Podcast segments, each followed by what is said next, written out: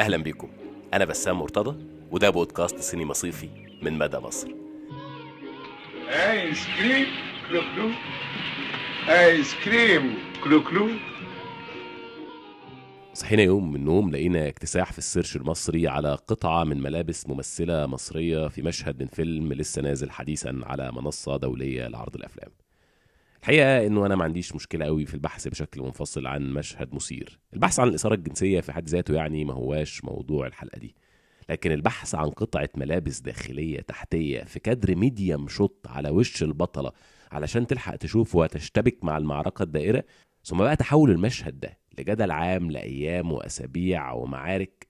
فإحنا لازم هنا نقعد ونتكلم عن لحظة الهوس الجماعية اللي حصلت في بداية 2022 عن الهوس بأصحاب ولا أعز في الحلقة دي هنتكلم عن السينما ونظافتها والأخلاق والجنس والفضيلة وقيم المجتمع. هنسمع وهنتناقش في أسئلة عن سبب الغضب الجارف اللي صاحب عرض فيلم أصحاب ولا أعز. وهل السينما النظيفة هي السبب في تأجج غضب الجمهور المصري تجاه أي أفلام مختلفة؟ ولا في لحظة أقدم قررت فيها الدولة المصرية محاربة الجنس في الأفلام؟ هل أصبح للجمهور سلطة حقيقية وقدرة على المنع والإيذاء؟ وهل ممكن نوصف اللي حصل إنه moral panic ذعر أخلاقي نفسي وجماعي ويا ترى إيه سببه؟ أحكي لكم عن معارك وآراء سينمائية وهيشاركنا ويتناقش معنا في الحلقة دي المخرجة المصرية عايدة الكاشف والدكتورة خلود صابر الاستشارية النفسية والنسوية. أهلا بكم في حلقة جديدة من بودكاست سينما صيفي من مدى مصر. الله يستر هال moon شو مخبي لنا طيب يلا خلونا ناخد هالصورة. يلا. 1 2 cheese في إيه أنت مزودها بصراحة؟ يعني بقول لك ال ex بتاعها. في نهاية يناير طرحت نتفليكس فيلمها العربي الأحدث من إنتاجها أصحاب ولا أعز. الفيلم هو نسخة ناطقة بالعربية من الفيلم الأسباني Perfect Stranger الفيلم اللي صنع منه 18 نسخة بلغات مختلفة. نفس النسخة بتعاد إنتاجها تقريبا بنفس الكادرات والتكوينات البصرية ونفس تقريبا 90% من الحوار. نسخة أسباني نسخة إنجليزي نسخة فرنساوي وهكذا. دواليك هو ده جزء من لعبة الفيلم وتحديه الفني والتقني إنه قادر يبقى ماكدونالدز. نفس الطعم نفس التغليف نفس الماركة بأيادي إيطالية فرنسوية أو عربية عادي. ده يختلف كتير عن التمصير أو التعريب أو حتى الاقتباس أو حتى السرقة اللي اتعمل كتير في تاريخنا السينمائي بشكل مكثف. هو شيء أقرب للدبلجة حاجة كده زي الأسد الملك. النسخة العربية كانت من إخراج وسام سميرة ومن بطولة منى زكي وإياد نصار نادين لبكي عادل كرم جورج خباز فؤاد يمين. ودايما عبود. الفيلم اللي أحداثه بتدور حوالين سبع صحاب بيتجمعوا على العشاء وبيقرروا يلعبوا لعبة بحيث كل واحد بيحط تليفونه على الترابيزة ويبقى كل الرسائل والمكالمات الجديدة على مرأى ومسمع من الجميع.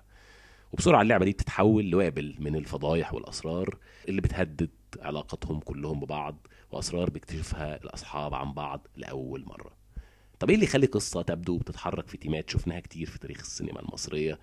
تفجر الأمور بالشكل ده. إيه اللي يخلي القصة دي تتحول إنها واحدة من أسباب غضب قطاع كبير جدا واسع من الجمهور من الفيلم؟ وإيه السبب اللي يخلي برامج ال talk show تطلع وتهاجم والمذيعين تتعصب وتخن صوتها علينا؟ سيبكم من الهاشتاجات والحاجات إنما وصل التحرك إن في قضايا مرفوعة انه في كلام في مجلس النواب كله عن هذا الفيلم. الأسرة العربية والمصرية مستهدفة.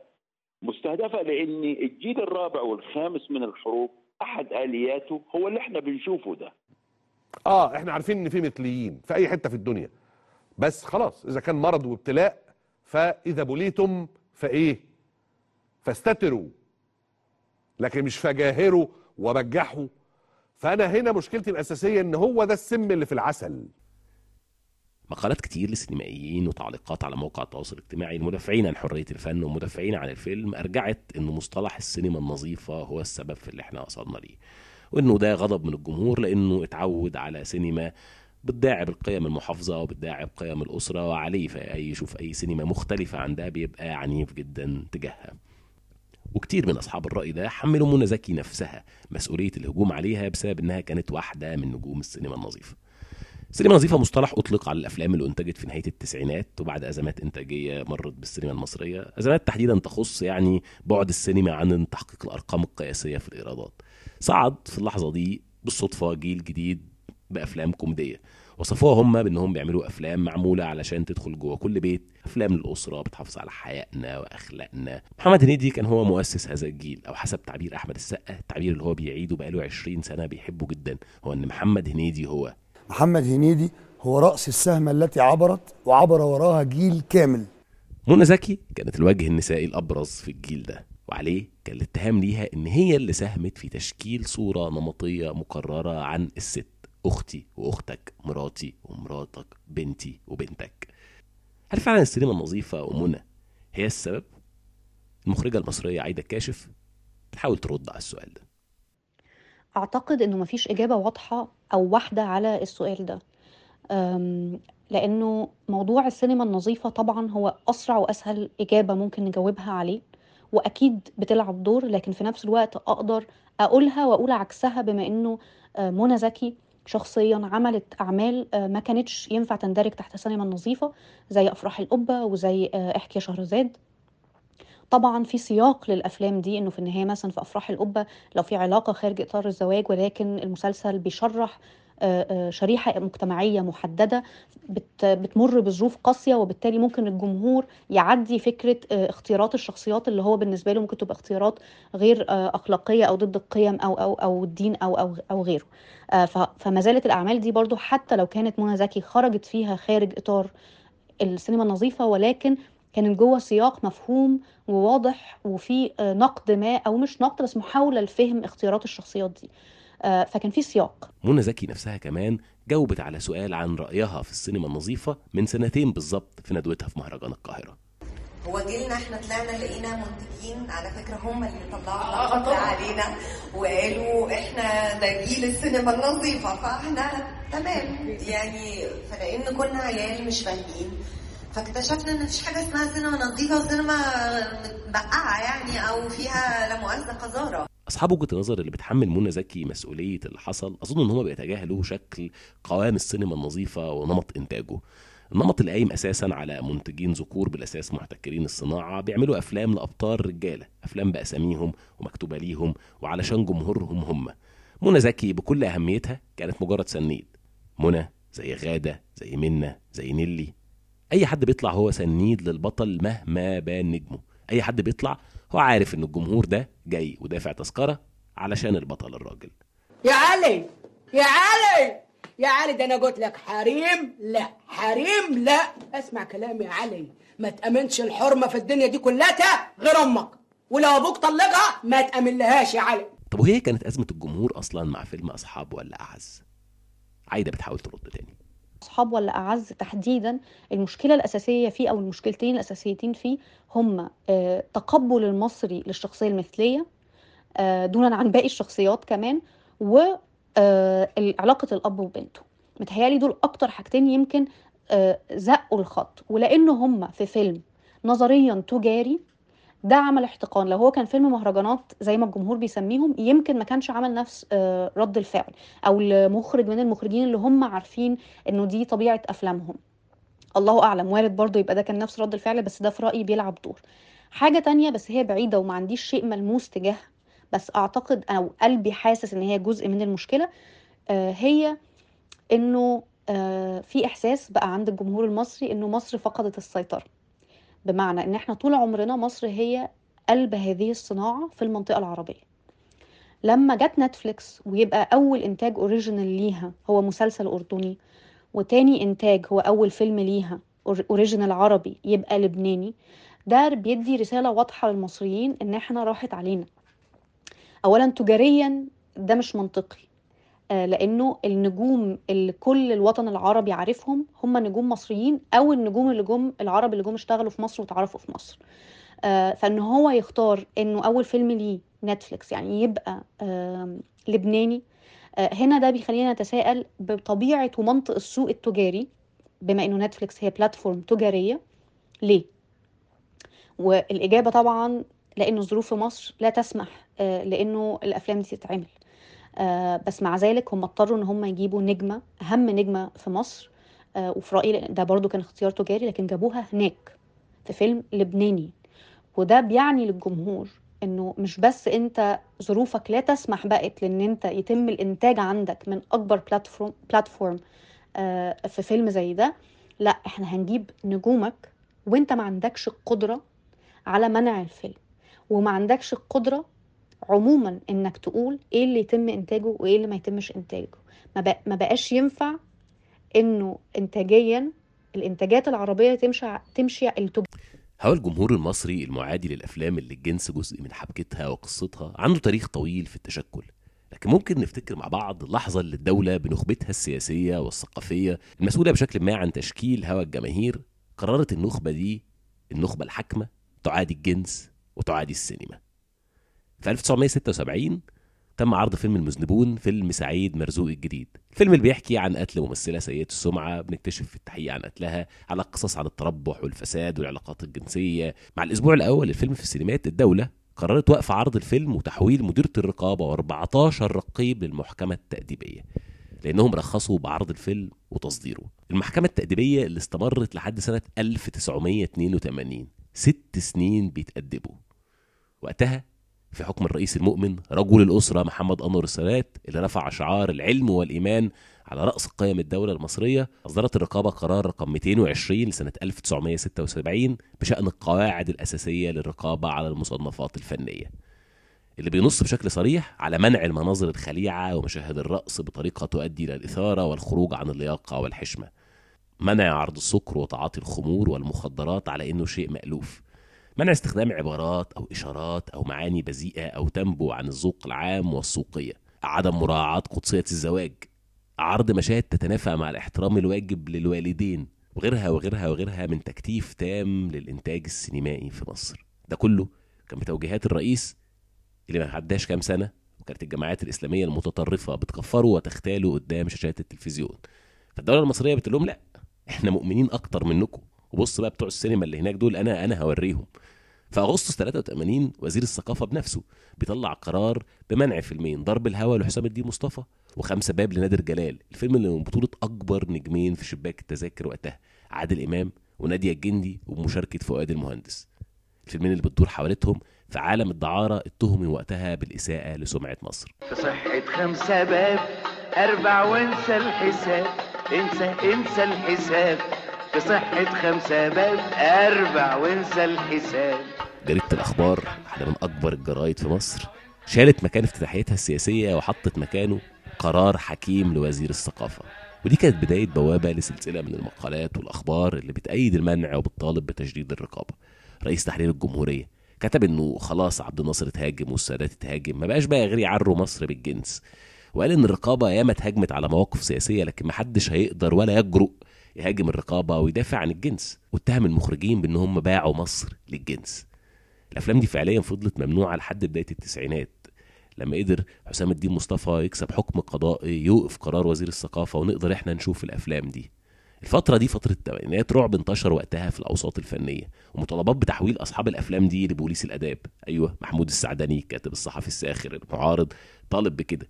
هتلاقي بعدها أخبار عن انسحاب سهير رمزي واحدة من نجمات الإغراء في آخر السبعينات وأول الثمانينات عن بطولة فيلم سعيد مرزوق الجديد إنقاذ ما يمكن إنقاذه.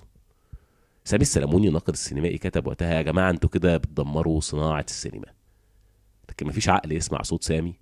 وسط هستيريا الاستغاثة من انقذونا من السكس انقذوا عيالنا من الفجور والانحلال. حالة ينفع تشوفها رغم إنها كونها قادرة على الأذى لأنها جاية من أغلبية حاكمة أو مسيطرة حالة ينفع تشوفها إنها دمرت السينما؟ لكنها جاية من رعب حقيقي من moral panic. خلود صابر الاستشارية النفسية والنسوية عندها تصور أقدم شوية لإزاي هوا المصريين يتشكل في اللحظة دي. هو أنا في فكرة شغلاني في الحقيقة بقالها فترة طويلة. حوالين إزاي المجتمع المصري بيعيش مرحلة طويلة شوية. يعني بدأت من زمان ولا زالت مستمرة. بتتميز إن فيها درجة كبيرة من الشعور العام بالتهديد للرجولية والقيم الأبوية. وقصدي هنا يعني كل مجتمع عنده نماذج متخيلة حوالين يعني إيه راجل ويعني إيه ست. يعني إيه بروبر آه راجل يعني راجل آه مقبول اجتماعيا ويعني إيه ست مقبولة اجتماعيا. وفقا للمعايير الاجتماعية والدينية والثقافية الجندرية الطاغية في هذا المجتمع. وبناء عليه هذه المعايير بتقول الست المفروض تبقى عاملة كذا والراجل المفروض يبقى عامل كذا يتكلموا بالشكل الفلاني يمارسوا الأدوار الاجتماعية المعينة يهرجوا بالطريقة الفلانية يلبسوا إلى آخره. أم، وأنا شايفة إن أم، في تمثيلات كتير جدا بتقول إن هذه التصورات حصلها شوية تفتيت.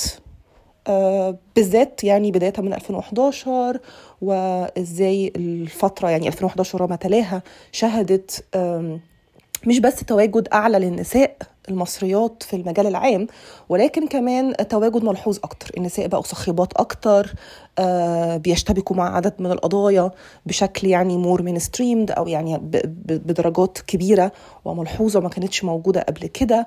صوتهم بقى أعلى بيتكلموا في قضايا آه، إلى حد ما يعني تعتبر جديدة بالذات فيما يرتبط ب السوشيال ميديا والإعلام وكذا. ف كل هذه ال- التغيرات اللي حصلت في التواجد بتاع النساء وطريقة التواجد والعلاقات الجندرية اللي موجودة في المجتمع المصري آه، بدأت تتغير من 2011 ولسه ما وصلتش لحتة مستقرة بمعنى إحنا لسه ما وصلناش لاتفاق مجتمعي حوالين والله هي ال- الأدوار كانت بالشكل الفلاني أو المعايير الجندرية كانت بالشكل الفلاني واتغيرت وبقت كذا. هي لسه في مرحلة آه، سيولة إلى حد ما. في مقاومة عنيفة جدا جدا من السلطة الأبوية في المجتمع أو السلطات الأبوية المختلفة في المجتمع آه، إن هي تدافع عن آه، ما قبل هذا التغير. إن لا والله الست لازم تفضل بالطريقة الفلانية تتكلم بالطريقة الفلانية تهزر بالطريقة الفلانية. طبعا في جوه ده تفصيلات ليها علاقة بأنه ست من أنه طبقة بس في الآخر لما بنتكلم عن المعايير السائدة عادة بنتكلم كمان عن النماذج الأكثر آه، شيوعا يعني. الست اللي من الطبقة الوسطى اللي الواحد يشوفها فيحس إن هي ممكن تبقى شبه بنته ولا أخته ولا كذا الخ فحتى ده اللي هي عادة ال- النماذج السائدة في السينما والتلفزيون وكذا واللي هي بتطلع باعتبارها مقبولة اجتماعيا مش منبوذة. مش بتكلم على الست اللي هتطلع مثلا رقاصة أو هتطلع عاهرة. دي شوية بتكون بروتوتايب مختلف شوية من الستات ليه حسبته الخاصة والناس بتتعامل معاها بشكل مختلف. فممكن تتقبل منها عدد من السلوكيات بس في نفس الوقت هي- هيتم الحكم عليها بشكل قاسي جدا إن دي مش بنتنا مش شبه بناتنا آه، هيتم الحكم عليها اخلاقيا الخ ففي حالة ال- ال- ال- الشعور الدائم بالتهديد وليها في الحقيقة تمثيلات متنوعة. يعني سواء كل فترة ما بيحصل خناقة على ال social media حوالين فيلم ولا كتاب ولا آه، ست طلعت قالت تصريح حتى آه، كل الأحكام اللي مرتبطة وكل المحاكمات اللي حصلت المرتبطة بما يسمى بقيم الأسرة المصرية ومحاكمات بنات ال- آه، التيك توك و دي كلها في وجهة نظري هي تمثيلات لنفس الظاهرة. وفي كلام يعني آه، كتير اتكتب عن الموضوع بالذات في السياق الأكاديمي يعني حوالين زي 2011 هي لحظه تهديد للقيم الأبوية المصرية. وإحنا بنمر بمرحلة طويلة كده من محاولة إعادة التشكيل لسه ما وصلتش لشيء مستقر. في وجهة نظري ال- رد الفعل اللي حصل بعد أصحاب في فيلم أصحاب ولا أعز شوية يمكن قراءته من خلال نفس المنظور. آه، في واحدة ست ممثلة مصرية آه، معروفة للجمهور بشكل كبير جدا جدا كانت محطوطة جوه بروتوتايب معين للست ال proper الست أو البنت ال proper اللي هي بتتكلم بشكل مقبول اجتماعيا بتتصرف بشكل مقبول اجتماعيا بتلبس إزاي بتهرج إزاي بتنكد إزاي الخ فجأة عملت حاجة بره خالص آه، هذا ال prototype. وهي في وجهة نظري هذه الحاجة اللي هو كل الصخب يعني اللي طلع كرد فعل على موضوع المشهد بتاع آه، قلع منى زكي الكلوت في الفيلم هو إحساس بالتهديد. يعني هو moral panic حقيقي. الناس حصل لها حالة panic اللي هو يا نهار أسود هي بناتنا ينفع تبقى بتعمل كده. وحتى كان في تعليقات مش بس على المشهد ده إن هي بتنكت إزاي بتشرب آه، بتشرب كحول وبتشرب آه، كحول بتشرب wine بشكل معين كتير بتنكت إن هي كانت سكرانة أو بتتكلم إن هي كانت سكرانة الخ فده عمل في وجهة نظري خضة حالة panic حقيقي. وحالة ال panic دي طلع بقى منها من خلالها كل هذا ال aggression العنيف جدا جدا. على ال social media. ونفس الحكاية مثلا في موضوع النموذج بتاع الراجل المثلي إن هي ال homosexuality هي يعني بطبيعتها هي بتهدد الرجولية المصرية باعتبار إن الرجاله المصريين لا يمارسوا الجنس. هل الجمهور اللي بيحاول يفلفص هل الجمهور اللي مش قادر يواجه كتير من الأسئلة دي هل في لحظة ممكن يتحول لأنه يبقى مؤذي؟ عايدة بتحاول تاني تجاوب. زمان ما كانش فيه ال- القوة دي عند الجمهور أصلا زمان ما كانش فيه social media فكان الهجوم معتمد على الصحافة وأهل الفن جوه الصحافة والإعلام. آه لكن دلوقتي الجمهور ال social media أتاحت له إن هو يبدي رأيه بكل حرية بل ورأيه ده بقى ليه قوة في اتخاذ القرار. زي ما شفنا مثلا آه، في حالة آه، بنات التيك توك الناس هج- هجمت البنات دول وبعض اليوتيوبرز هجموهم والبنات اتحبسوا. دي قوة ما كانتش عند الجمهور قبل كده أو ما كانتش بهذه ال ال ال بهذا الحجم آه، ورد الف... وسرعة رد الفعل. آه، فأعتقد إن دي برضو نقطة تانية مهمة جدا. الجمهور دلوقتي حاسس إن هو يقدر يتخذ قرار أو ي... آه، يزق اتجاه اتخاذ قرار ما من الدولة أو من الصناعات. ودي حاجة ما كانتش موجودة. آم، فأعتقد هي توليفة آه، من الحاجات دي.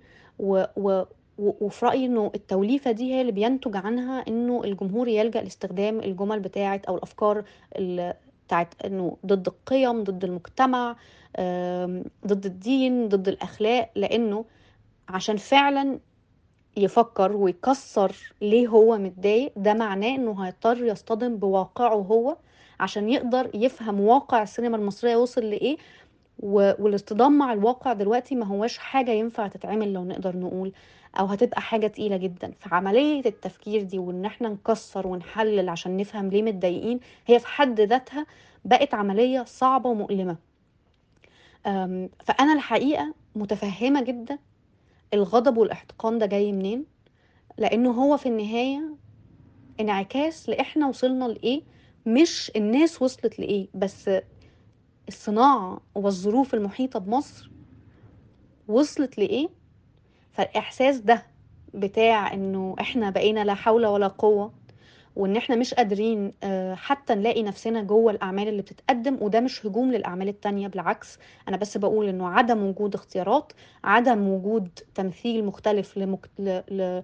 آه، شرائح مختلفة من المجتمع بطبيعة الحال هيؤدي لأن الناس توصل لهذه الدرجة من الغضب والاحتقان وإن هي هتلجأ لأسهل حاجة ينفع تقولها أو أسرع حاجة عشان ما تفكرش في الواقع إنها تستخدم حجج القيم والأخلاق والدين. الحقيقة إن المعركة دي هتفضل متكررة. ورغم إن ممكن الناس تشوف إن النقاش ده في بداية لخلخلة حقيقية ومراجعة للأفكار وتطوير للجمهور لكن الأكيد إن حجم تأثيرها بشكل حقيقي وملموس على قدرة الناس على النقاش والتواصل والتأثير والتلقي هتفضل محدودة رغم سخونة القضية ورغم الجدل العام الضخم. لأن دي بالأساس معركة على أنقاض. أنقاض صناعة قتلت واحتكرت من كتر ما ماتت ما بقتش حتى بتستخدم لا للدعاية ولا للتلميع. معركة من بعد ما إنتاجنا انتهى تماما وبقى شبه معدوم بقينا بنجري فيها ورا إنتاج الناس التانية. بنجري فيها ورا إنتاج منصات ومهرجانات وأفلام بتتعرض في أي مكان في العالم. هل المنصات الجديدة اللي إحنا مش قادرين قوي على إيذائها أو منعها هتقدر تخلق وتعيد لينا تاني مجال سينمائي متنوع وحر؟ سينما تقدر تفتت الجزر المعزولة وتزرع الارتباك في قلوبنا وعقولنا كلنا؟ هل بانحيازاتها الإنتاجية والطبقية وشكل الصورة فيها يقدر ينجح في نقل الجدل لسينما حقيقية قادرة تأثر في الناس؟ أظن ده سؤال ممكن يتجاوب عليه في حلقة جديدة من سينما صيفي. فاستنونا. باي. درست وأروح النقطة واقول قرصني وكان سكران خليها واطلع بالنقطة ورا كل ما تشرب نقطة. لجرسك وأروح النقطة واقول قرصني وكان سكران